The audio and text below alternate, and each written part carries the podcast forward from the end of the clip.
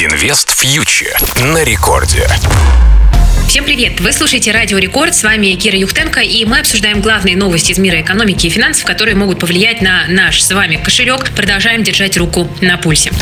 Итак, начнем, как всегда, с российского рубля, ослабление которого, кажется, подошло к концу. Доллар зафиксировался чуть выше отметки 90, практически не поменявшись. Евро чуть выше 100 и упал почти на процент за 5 дней. Если посмотреть более глобально, то главная причина недавнего ослабления национальной валюты – это высокий импорт, который растет довольно быстрыми темпами темпами. Кстати, надо сказать, что растущая нефть на неделе курс поддерживала. Сейчас бренд находится выше 80 долларов за баррель. И сегодня, обратите внимание, что Банк России повысил ключевую ставку до уровня 8,5%, что станет еще одним поводом для укрепления рубля в ближайшем будущем. Глобально, что означает повышение ставки Центрального банка, что люди могут начать несколько активнее сберегать, чем тратить, потому что ставка фиксированная становится более высокой, и с учетом того, что, скорее всего, это будет некий цикл повышения ставки, он продлится на несколько несколько заседаний, ставка в этом году вполне может дойти до 10%, то в теории люди могут, например, начать переключаться с акций, которые не дают гарантированной доходности, на, допустим, облигации и депозиты. Да? Зачем на себя брать больше риска в акциях, если можно купить надежные инструменты, по которым сейчас дают фиксированную, довольно высокую доходность. Но это лишь теория, как будет на практике непонятно, потому что российский рынок сейчас живет довольно специфичной жизнью. Там и довольно жирные дивидендные выплаты от компании, там и дисконты по многим бумагам сохраняются. Ну и в целом многие готовят готовятся все-таки к некоему иранскому сценарию на российском рынке, поэтому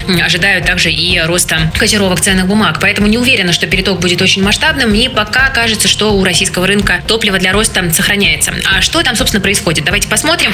Индекс Мосбиржи у нас уверенно идет на 3000 пунктов, больше процента рост за неделю. Остается немного э, до ключевого рубежа в 3000. И надо понимать, что лето – это дивидендный сезон на российском рынке, и сейчас на него вливаются буквально сотни миллиардов рублей, которые инвесторы получили дивидендами и реинвестируют обратно. Помимо этого, к драйверам роста рынка также можно отнести растущую нефть, как я уже говорила, которая провоцирует рост акций нефтегазовых компаний, которые остаются каркасом российского рынка. Ну а тут еще и дешевый рубль, который тоже на руку всем экспортерам. На российском рынке сейчас позитив, и пока что рынок себя чувствует вполне-вполне хорошо. За неделю больше всего подражали электрогенерирующие компании, например, ТГК-1, ТГК-2, ТГК-14, там от 25 до 65 процентов они прибавили за неделю. Также в топах у нас ритейлеры и горно-рудные компании, например, Распадская больше 9% за неделю дала, X5 13%, ну и Алроса со скромными 3% роста. Ну а вот финансовый сектор нефтегаз на этой неделе немножечко подкорректировались. Мы видели на днях, да, такую небольшую коррекцию, но эксперты считают, что вероятнее всего медведи э, не пришли, и уже совсем скоро мы все-таки увидим заветные 3000 пунктов у индекса Мосбиржи. Получится ли эту отметку преодолеть, это уже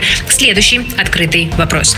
Тем временем фондовый рынок США растет не так быстро, как российский. Индекс S&P 500 прибавил чуть меньше 1% за неделю и перешел в среду к коррекции. Технологические компании показали слабую динамику, а финансовый сектор и здравоохранение растет уверенными темпами. Макроэкономическая статистика в США, которая на неделе вышла, оказалась на уровне прогнозов или даже лучше, как, например, количество заявок на пособие по безработице. Пока замедлением роста и не пахнет, ну а Джанет Йеллен совсем недавно заявляла, что рисков рецессии она не видит. Но вот только инвесторы все равно опасаются проблем в экономике, но не внутренних проблем, а внешних. Например, буксирующий рост экономики в Китае и высокая инфляция могут сказаться на США, учитывая активную торговлю государств и взаимодействие в промышленности. Вот и растут рынки, как мы видим, очень аккуратно, без какой-либо эйфории.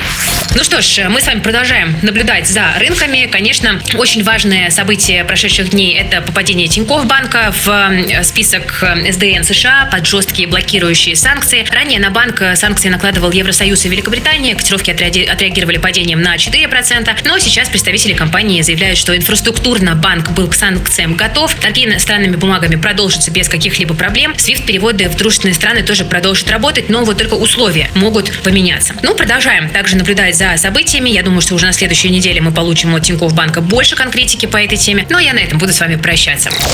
Друзья, вы слушали Радио Рекорд. С вами была Кира Юхтенко, сооснователь медиа для частных инвесторов InvestFuture и образовательной платформы IF+. Также подписывайтесь на нас в Телеграм. Будем с вами продолжать изучать события, которые могут повлиять на наш с вами кошелек. Берегите, пожалуйста, себя и своих близких. И до новых встреч.